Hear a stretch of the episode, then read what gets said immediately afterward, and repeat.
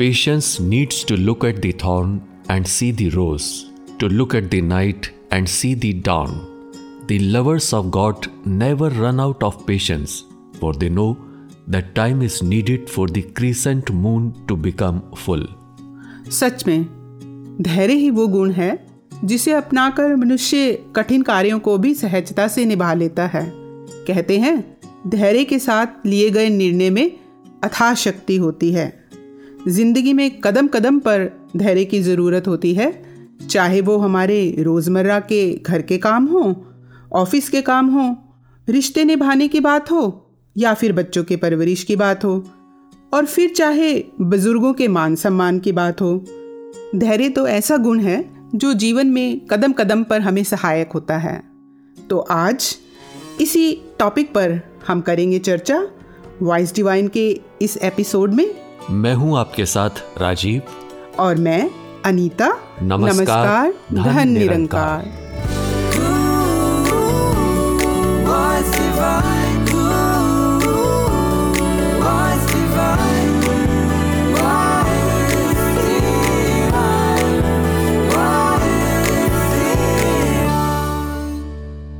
राजीव जी, ऐसा सुनते हैं कि धैर्य ही सफलता की कुंजी है। जी हाँ, बिल्कुल ठीक, क्योंकि पेशेंस ही हमको पूरी तरह से अपने आप को नियंत्रण में रहना सिखाता है, और सफलता पाने के लिए आत्मनियंत्रण, जो कि धैर्य से ही आता है, ये बहुत ज़रूरी है। और जब हम धैर्यवान होते हैं तब हम कोई भी निर्णय भावनाओं में बहकर नहीं, बल्कि सोच समझ कर लेते हैं। धैर्य हर परिस्थिति में हमें संयम बनाए रखने में सहायक सिद्ध होता है। जी बिल्कुल सही कहा आपने। मुझे भी प्रोफेसर वाल्टर मिशेल के उस एक्सपेरिमेंट का ध्यान आ गया जो कि मार्शमेलो इफ़ेक्ट्स के नाम से जाना जाता है, जिसमें प्रोफेसर वाल्टर मिशेल ने एक दिन क्लास में स्टूडेंट्स के सामने मार्शमेलो कैंडीज का एक जार रखा और बच्चों को कहा कि अभी थोड़ी देर के लिए क्लास से बाहर जा रहा हूँ, जो भी बच्चा मेरे जाने के बाद कैंडी लेना चाहे ले सकता है, लेकिन हाँ, जो बच्चे कैंडी नहीं लेंगे उन्हें मेरे क्लासरूम में आने के बाद 2 कैंडीज़ दी जाएंगी। जब थोड़ी देर के बाद क्लासरूम में प्रोफेसर आए और उन्होंने देखा कि क्लास में कुछ बच्चों ने तो उसी समय वो कैंडी खा ली, 1 मिनट का भी वेट नहीं किया, और कुछ बच्चे ऐसे थे जो कैंडी के बारे में बातें ही करते रहे, और कुछ बच्चे ऐसे थे जिन्होंने उस कैंडी की तरफ देखा भी नहीं, उसके बारे में बात भी नहीं की, बल्कि जो कार्य उन्हें दिया गया था उसको ही वो करते रहे।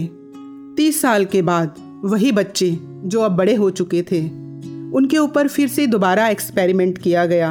उन्होंने पाया कि जिन बच्चों ने कैंडी को ना खाया ना जिसके बारे में बात की, अपने ही कार्य को करते रहे, धैर्यपूर्वक अपने काम के ऊपर कंसंट्रेट करना था उसके ऊपर किया, और उन्होंने पाया कि उन सभी बच्चों ने बहुत ही सफलता हासिल की, बहुत ही सुंदर जीवन वो व्यतीत कर रहे थे। अरे वाह! इसीलिए कहते हैं कि सब्र एक ऐसी सवारी है जो अपने सवार को कभी गिरने नहीं देती। हाँ, ना किसी के कदमों में और ना किसी की नजरों में। तो धैर्य जहाँ से मिलता है, आइए चलते हैं उस स्रोत की ओर, जुड़ते हैं सतगुरु संदेश से। दाता कृपा करे कि जो भी हमारी सिचुएशन है, ये दुनिया में ही विचरण करना है, तो ये सब्र इस समय एक घर रूपी दुनिया जो बन गया है उसी में अपनी बढ़ाते चले जाएं। कैसे एक फोटोग्राफर ने इतनी खूबसूरत फ़ोटो भी खींची, तो उसके स्टूडेंट ने उससे पूछा इतनी अच्छी फ़ोटो कैसे खींची, तो उसके बारे में कुछ बताएं। तो आगे से वो फोटोग्राफर सिर्फ ये कहता है कि मैंने बहुत पेशेंस लगाई, ये पहाड़ को पूरा 1 साल मैंने ऑब्ज़र्व किया कि कैसे सनराइज़ टू सनसेट हर दिन होता है, और फिर नोट किया कि कौन से दिन कौन से महीने में सबसे सुंदर एक वो दृश्य मिल रहा है, और अगले साल ठीक उसी दिन के आसपास फिर 1 हफ्ते से मॉनिटर किया, और फिर जाके मुझे वो नज़ारा जो मिला उसको मैंने अपने कैमरे में कैप्चर किया।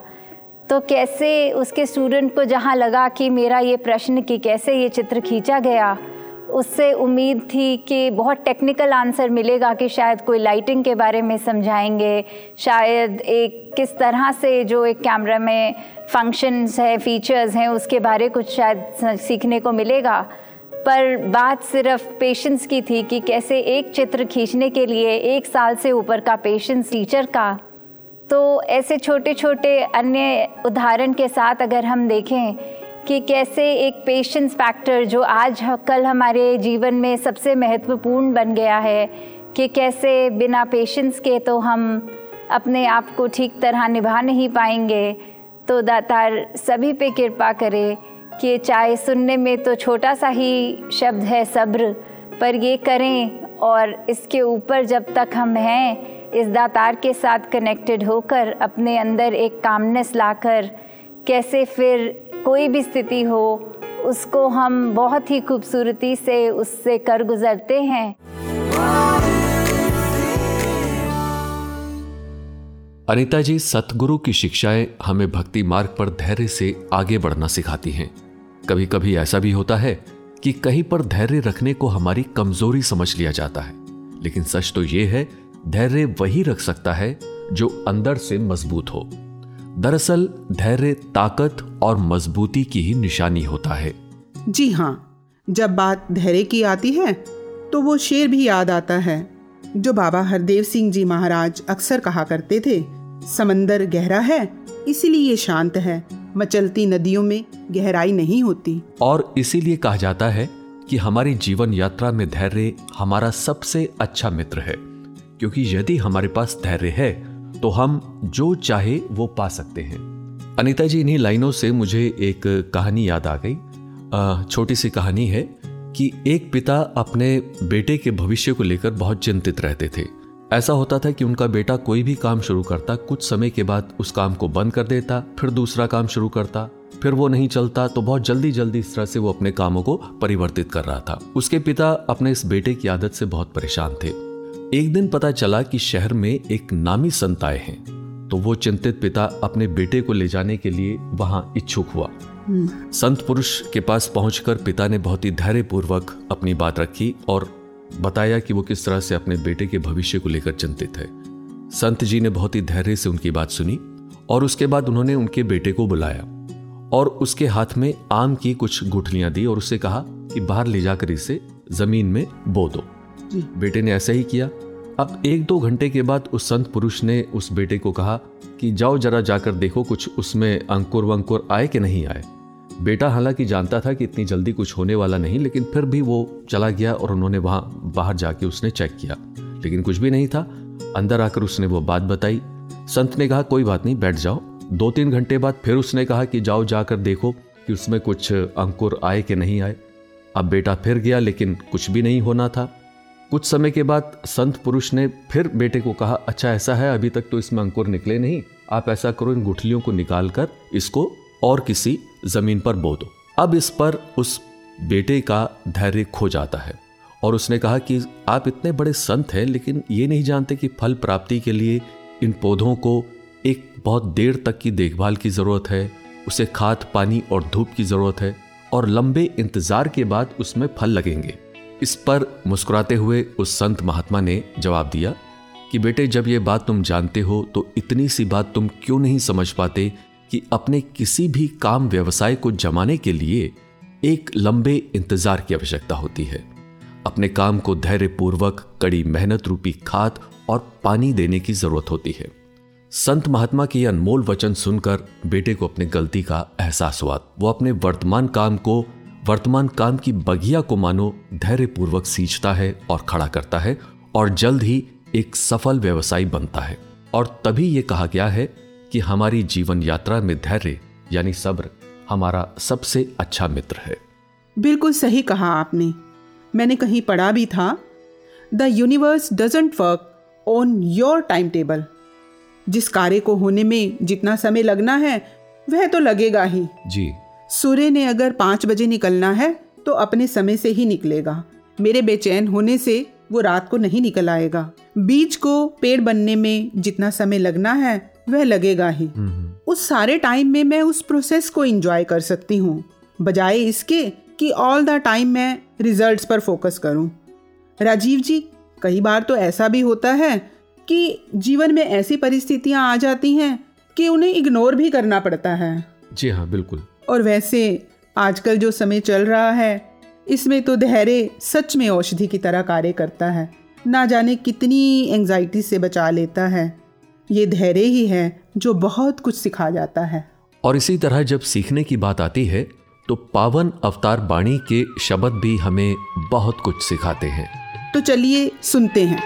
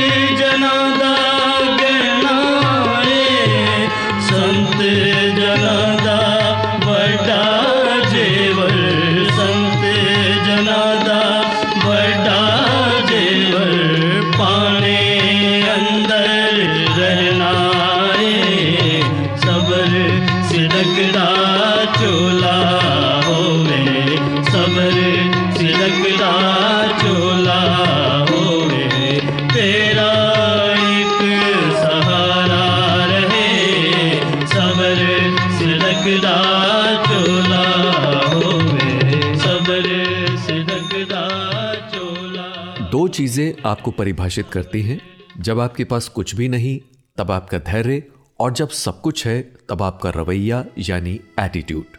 यकीनन धीरज यानी धैर्य के गुण को बढ़ाने के लिए कुछ स्ट्रेटेजी, कुछ युक्तियां होती हैं। जी बिल्कुल सही कहा आपने। इस बारे में जानकारी देने के लिए आज हमारे साथ हैं आदरणीय हरजीत निषाद जी, जो किसी पहचान के मोहताज नहीं हैं। हम सभी जानते हैं कि आप संत निरंकारी पत्रिका के संपादक के रूप में सेवा निभा रहे हैं। निषाद जी, आपका स्वागत है। धन्यवाद। मुश्किल समय में धैर्य को कैसे बनाया रखा जा सकता है? मुश्किलें सबके जीवन में आती हैं और इनका समाधान व्यक्ति को स्वयं करना होता है। थोड़ा सा धीरज रखा जाए, संयम रखा जाए तो उन परिस्थितियों पर विजय प्राप्त कर लेते हैं, उन मुसीबतों से बच जाते हैं जो दिक्कतें आनी होती हैं। उन दिक्कतों को हम पार कर जाते हैं जी। उदाहरण के तौर पर देखें, जहाँ क्रॉसिंग है वहाँ लाल बत्ती है, हरी बत्ती है और बीच में पीली बत्ती भी है। ये लाइटें एक इशारा करती हैं आने जाने वालों के लिए कि लाल लाइट है तो रुक जाओ, पीली है तो थोड़ा देखो, इधर उधर समझो, और जब हरी हो जाए तब आगे बढ़ो। ये निर्देश सभी के लिए हैं, चारों तरफ से चलने वालों लोगों के लिए। लेकिन अक्सर ये उतावलापन, जल्दी, धैर्य खो देना, मुझे जल्दी पहुंचना है, तो जैसे ही वो जो निर्देश हैं उनका पालन नहीं होता है वैसे दुर्घटनाओं की संभावनाएं बढ़ जाती हैं जी। और आजकल तो अक्सर देखते हैं कि जो सड़क दुर्घटनाएं हैं कितनी बड़ी संख्या में हो रही हैं। हर आदमी जल्दी में है, भागम भाग में है, लेकिन जीवन से बहुमूल्य कुछ नहीं है। थोड़ा सा धैर्य खोने की कीमत अगर शरीर को भुगतना पड़े और कई बड़े नुकसान उठाने पड़े तो उससे अच्छा है कि वो धीरज रख लिया जाए। अब स्थिति वही है कि वो धीरज आता नहीं है। धैर्य जो है वो कहना सरल है लेकिन आदमी उसको रख नहीं पाता। अगर धैर्य रख पाए तो बहुत सारी समस्याओं का समाधान इससे हो जाता है जी। एक ऐसा भी दृष्टांत एक दिखा कि बच्ची है, परिवार में कुछ बातचीत हुई, माता पिता ने तो बच्चों को लालन पालन उनका अच्छी तरह से करते हैं, माँ ने कुछ कह दिया या पिता किससे कुछ उसको डांट दिया तो वो बच्ची घर से नाराज़ होकर चली गई। अब शाम का समय है, कहाँ जाएगी बच्ची घर से निकल के, लेकिन वो जो गुस्सा है, जो धैर्य का खोना है, वो उसके लिए कितनी मुसीबतें पैदा करने वाला हो सकता है। वो चली जा रही है और जाके वो एक दूर जाने वाली बस में बैठ गई। बस में काफ़ी देर बाद एक उसमें गीत बजा, अब इस घर को छोड़ के कहीं और क्यों जाया जाए, चलो इस घर को ही फिर से सजाया जाए। वो अपने घर को छोड़ के आई है और किन कारणों से छोड़ के आई उसको पता है। कितना प्यार करने वाले माता पिता ने कोई एक बात कोई छोटी सी कह भी दी तो इतना बड़ा निर्णय, इतना आत्मघाती निर्णय, अपने नुकसान वाला निर्णय। वो लाइनें सुन करके उसके हृदय में विचार आया कि रात हो रही है, मुझे कहाँ रुकना है, कहाँ क्या करना है, तो बड़ी समस्या हो जाएगी। इसलिए वो बस से अगले स्टॉप पर रुकी और वापस अपने घर को चली आई।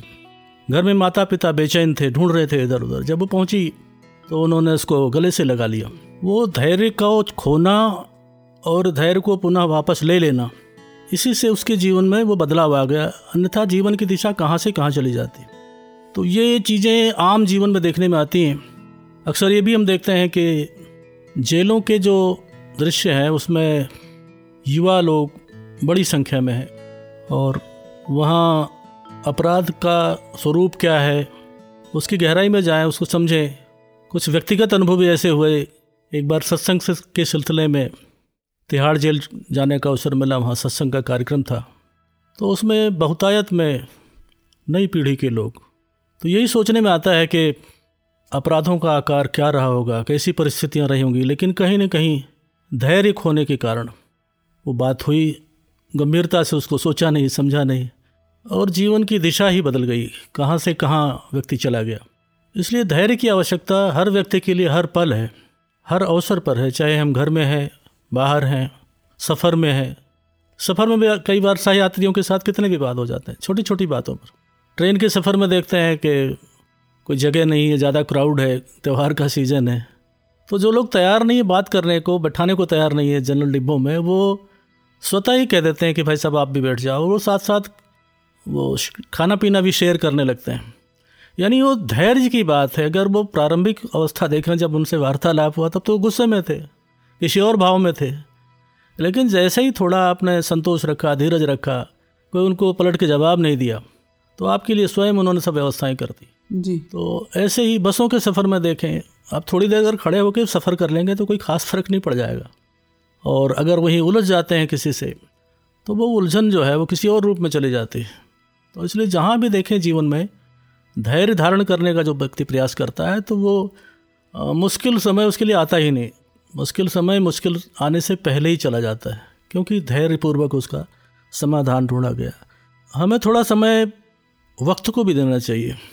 वक्त अपने आप कई चीज़ें ठीक कर देता है, लेकिन हम सब कुछ अपने हाथ में रखना चाहते हैं, स्वयं नियंत्रित कर देना चाहते हैं, स्वयं कंट्रोल चाहते हैं सब चीज़ों का। समय को, परमात्मा को, इसको भी कुछ करने दें। जिसने ज़िंदगी दी है, जिसने इतना कुछ दिया है, उसने आगे भी हमारे लिए सुंदर योजनाएं रखी होंगी। तो ये जो सब्र करने वाले लोग हैं इनके हिस्से में ज़्यादा खुशियाँ आती हैं। इनके हिस्से से वो दुख कट जाते हैं जिन दुखों का सामना उन्हें करना होता है, क्योंकि वो सब्र संतोष में है, धैर्य में है जी। इसलिए वो हिस्से उनकी ज़िंदगी से अलग हट जाते हैं। अन्यथा हम देखते हैं कि एक एक दिन में लोग अपने व्यवहार से, अपने स्वभाव से, अपनी असहनशीलता से, अपने उतावलेपन से कितने कितने विवादों में फंस जाते हैं और शाम को थक के चूर हो जाते हैं। और वहीं अगर धैर्य धारण किया जाता है, सब्र संतोष रखा जाता है तो वो बात ही अलग हो जाती है। फिर उसके प्रति सभी एक दूसरी मुद्रा में पेश आते हैं। सब वही लोग हैं, वही दुनिया है, वही संसार है, कोई अलग नहीं है। लेकिन जो धैर्यवान है उसके लिए अलग संसार है, और जिसमें धैर्य नहीं है, वो जो वक्त को कुछ समझ ही नहीं रहा है, वक्त को कुछ करने नहीं दे रहा है, तो उसके लिए स्थितियाँ बिल्कुल विपरीत नज़र आती हैं। उसको संसार एक ऐसा नज़र आता है जैसे संसार में समस्याएं ही समस्याएं। लेकिन जो शांत चित्त है, जो धैर्यवान है, उसके लिए सुंदर व्यवस्थाएं हैं जी, उसके सारे काम सहज हो जाते हैं और लोग आश्चर्य करते हैं कि ये व्यक्ति हमेशा मुस्कुराता रहता है, खुश रहता है, क्या इसके जीवन में खुशियाँ ही खुशियाँ हैं, दुख ही नहीं है? वो धैर्य के कारण, समय पर भरोसा रखना, ईश्वर पर भरोसा रखना। कई लोग ऐसे हो सकते हैं जो उनकी अलग विचारधाराएं हैं, लेकिन कोई सत्ता तो है जो सब कुछ नियंत्रित कर रही, सब कुछ चला रही है। और समय को तो हम मान ही सकते हैं, सूर्योदय हो रहा है, सूर्यास्त हो रहा है, दिन है, रात है। थोड़ा सा धीरज, थोड़ा सा संयम, फिर जीवन में बिल्कुल बदलाव आ जाएगा। और बदलाव आ जाता है। ऐसे कितने कितने लोग हैं। पुरातन इतिहास में तो संतों महात्माओं का जीवन इस तरह से दर्शाया गया है, कितने धीरज रखे उन्होंने, कितना संयम रखा। तो इन चीज़ों से जब हम प्रेरणा लेते हैं तब हम लाभ की स्थिति में रहते हैं, हम घाटे में नहीं रहते हैं, नुकसान में नहीं रहते हैं। जी निशाद जी, आपका बहुत बहुत धन्यवाद। आपने हमसे धैर्य के बारे में इतनी अच्छी जानकारी साझा की। आपका एक बार फिर से शुक्रिया, धन्यवाद, बहुत बहुत धन्यवाद, शुक्रिया। मैं मेरी सदा खामोश रहे तू बोल मेरे उर अंतर से, मैं मेरी सदा खामोश रहे तू बोल मेरे उर अंतर से। संगीत तुम्हारा हे स्वामी बजता ही रहे घट भीतर से, संगीत तुम्हारा हे स्वामी बजता ही रहे घट भीतर से।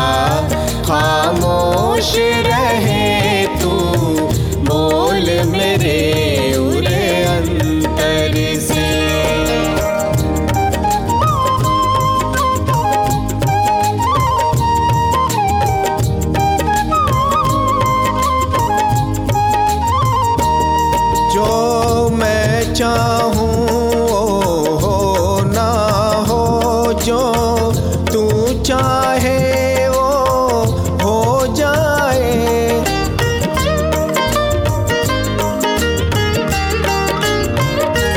जो मैं चाहूँ हो ना हो, जो तू चाहे वो हो जाए। सर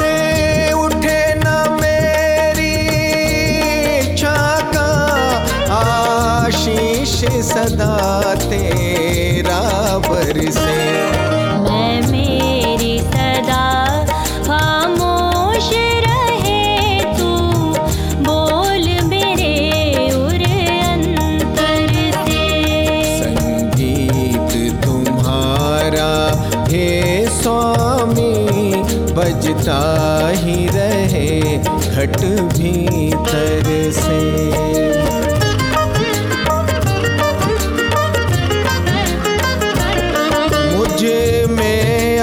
मेरापन न रहे, मेरापन तुझ में हो जाए,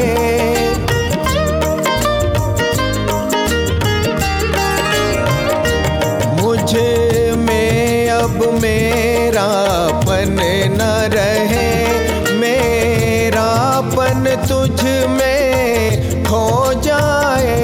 मैं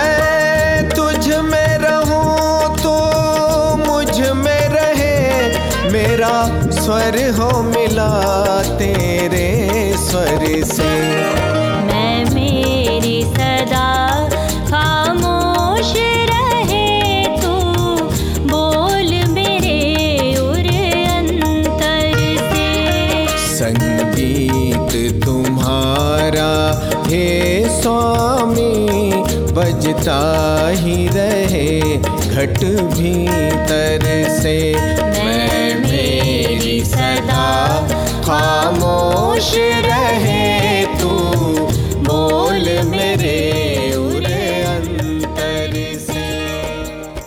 राजीव जी, कुछ लोग तो इतने धैर्यवान होते हैं कि कार्य करने से पहले ही धैर्य रख लेते हैं। अनिता जी, वो धैर्य नहीं, आलस से होता है। जी बिल्कुल सही कहा आपने। धीरज और आलस्य में बहुत फर्क होता है। बचपन में एक कहानी सुनी थी। एक किसान से उसके मित्र ने पूछा कि इस बार क्या तुम गेहूं बोओगे?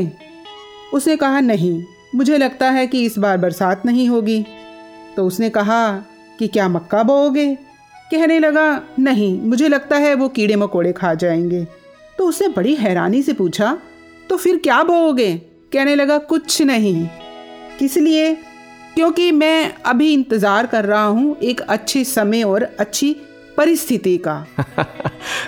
धैर्य और आलस्य के फर्क को समझना चाहिए। तो ये तो हुई हंसने की बात, लेकिन हंसते हंसते भी बहुत कुछ सीखा जा सकता है। तो आइए जुड़ते हैं अपने अगले सेगमेंट सीखे हंसते हंसते से। सीने में जलन, आँखों में तूफान सा क्यों है? इस शहर में हर शख्स परेशान सा क्यों है?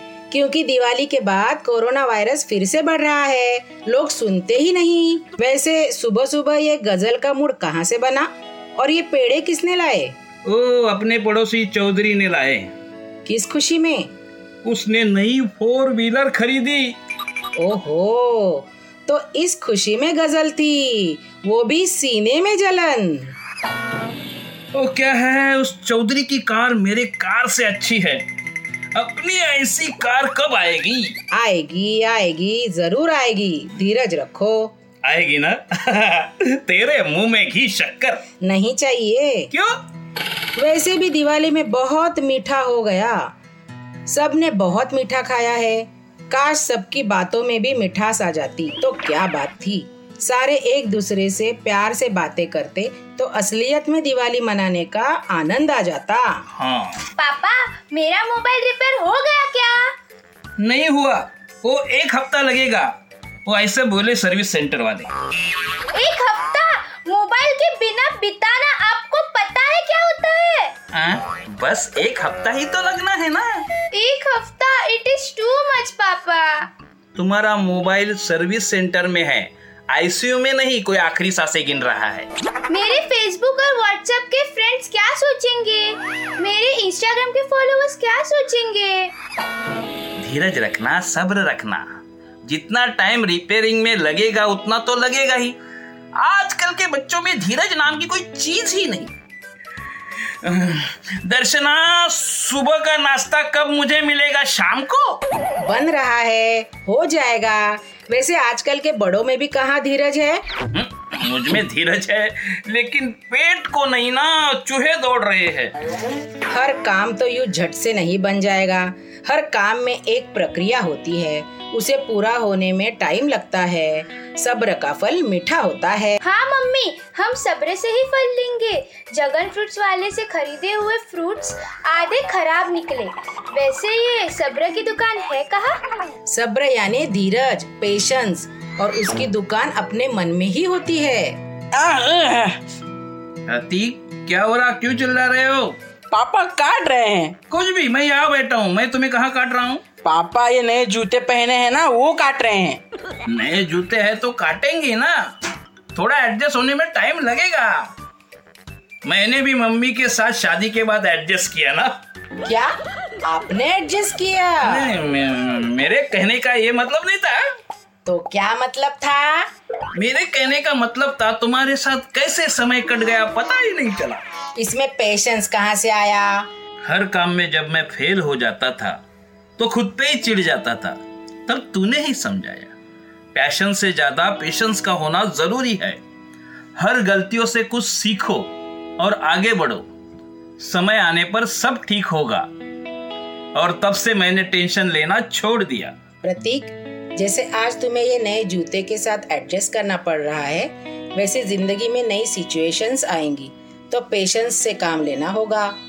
अब मैं कॉलेज की हर असाइनमेंट आराम से करूंगा, धीरज से करूंगा, कोई जल्दी नहीं, आराम से सब हो जाएगा। Patience patience.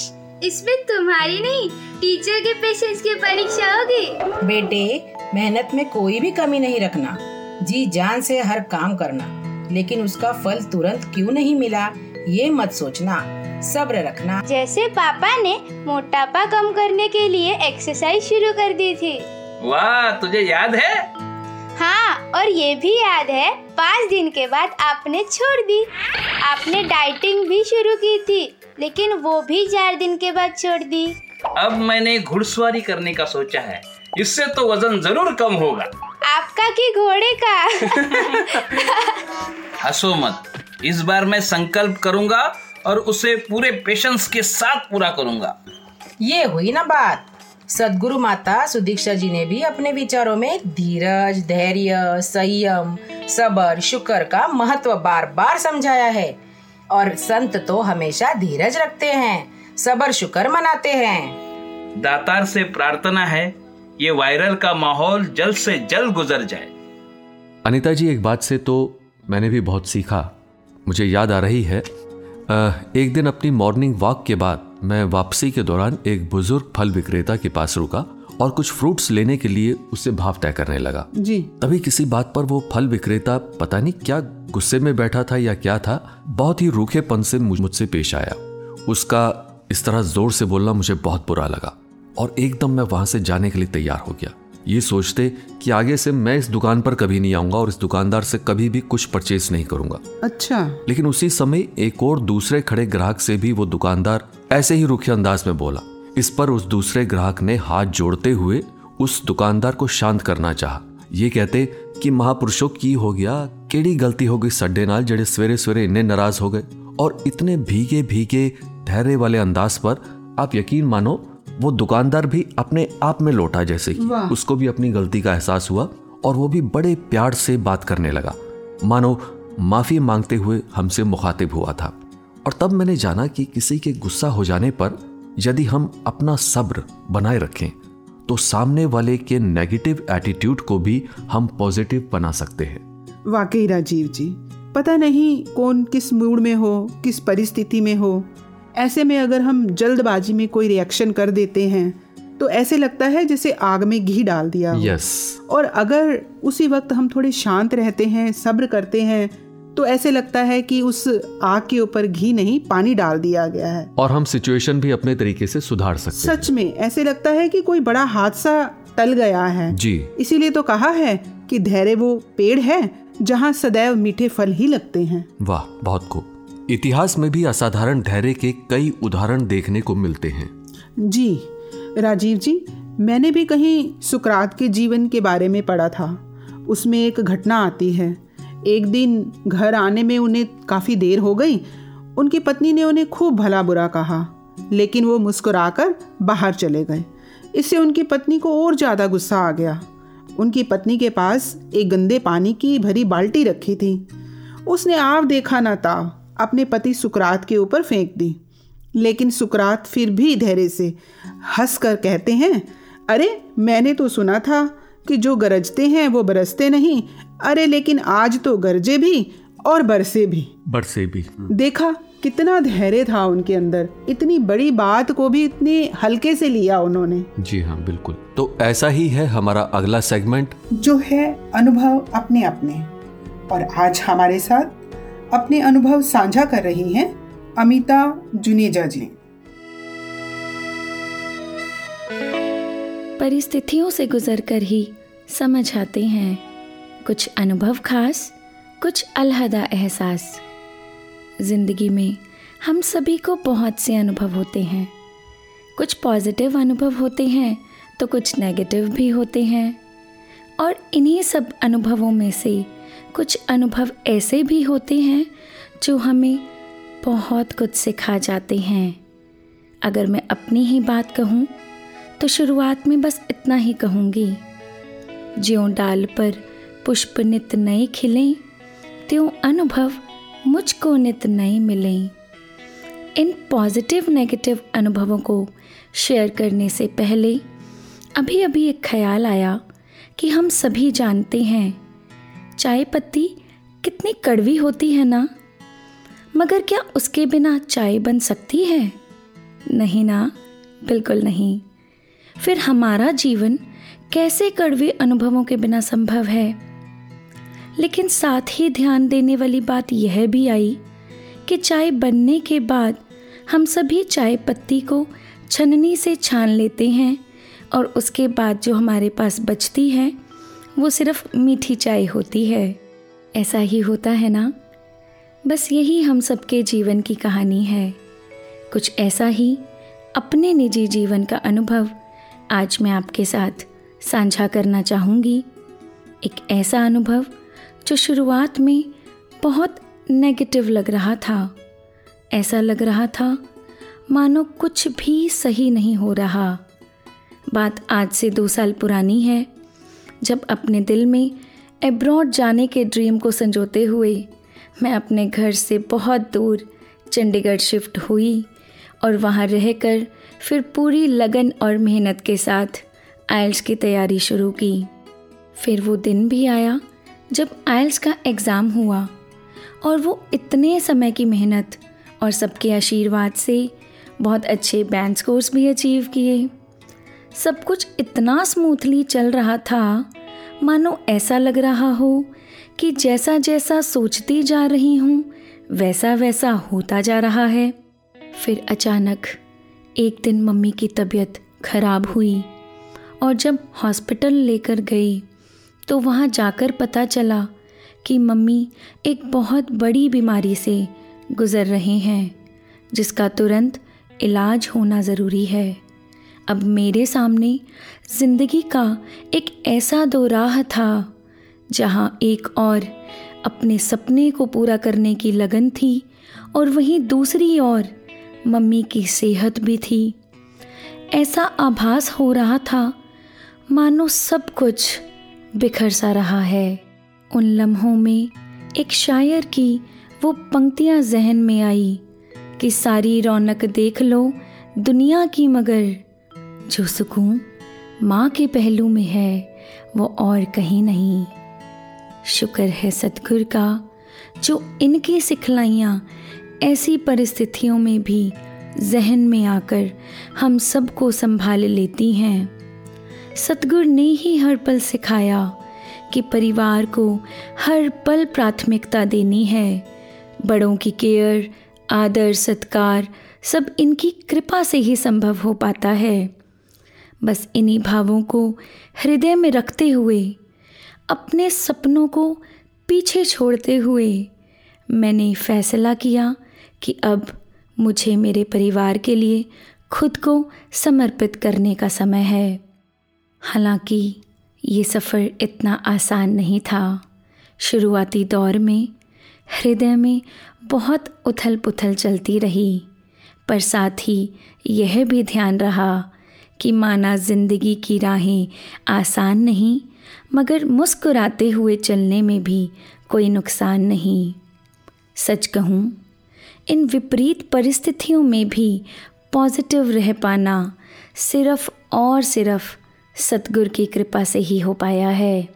वरना अगर मैं अपनी ही एज ग्रुप के युवा साथियों की बात करूं, तो कहीं ना कहीं इस मटेरियलिस्टिक वर्ल्ड की भागदौड़ में हम सबके जहन में सिर्फ खुद की सक्सेस की बातें होती हैं।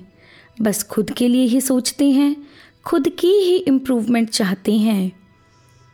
इस दौर में दिल की गहराइयों से शुक्रिया है सतगुरु का कि इनकी शिक्षाएं कदम कदम पर हम युवाओं को संभालती रही हैं।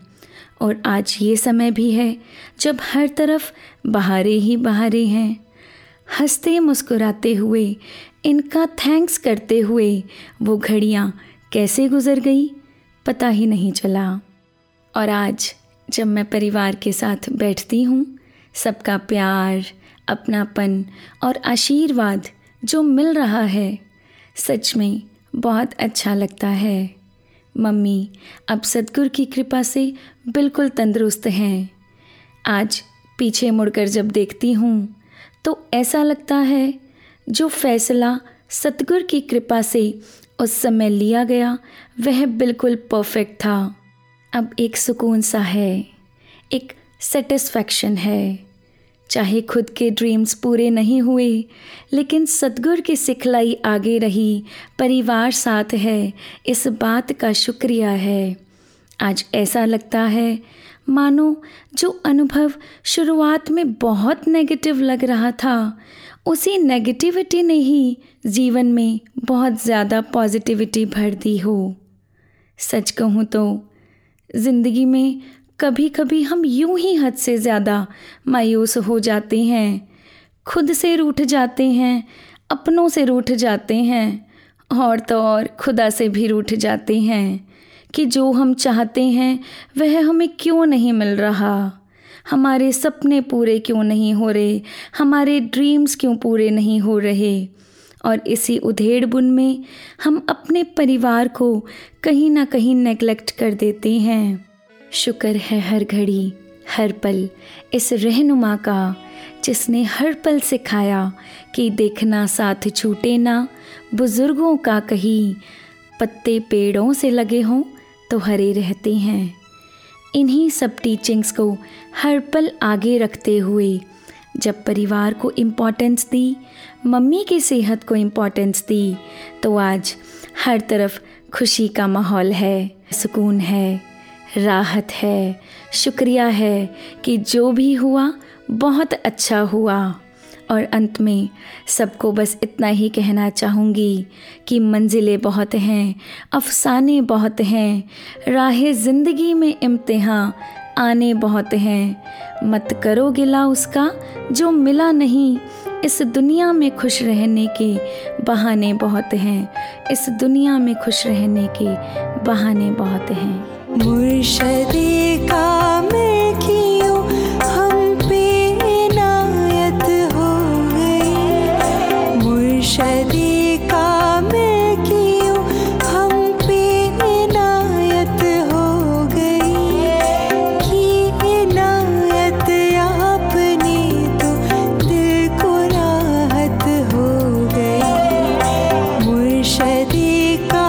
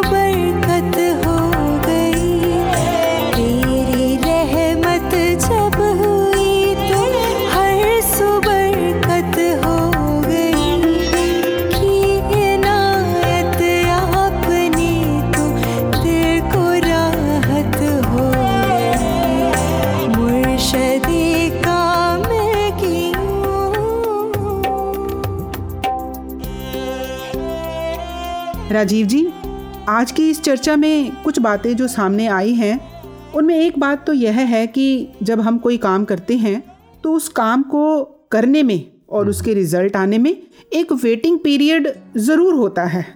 और यह समय कम भी हो सकता है और ज्यादा भी। जी हाँ, और उनके रिजल्ट मनचाहे भी हो सकते हैं और कुछ अनसर्टेनिटीज भी हो सकती हैं।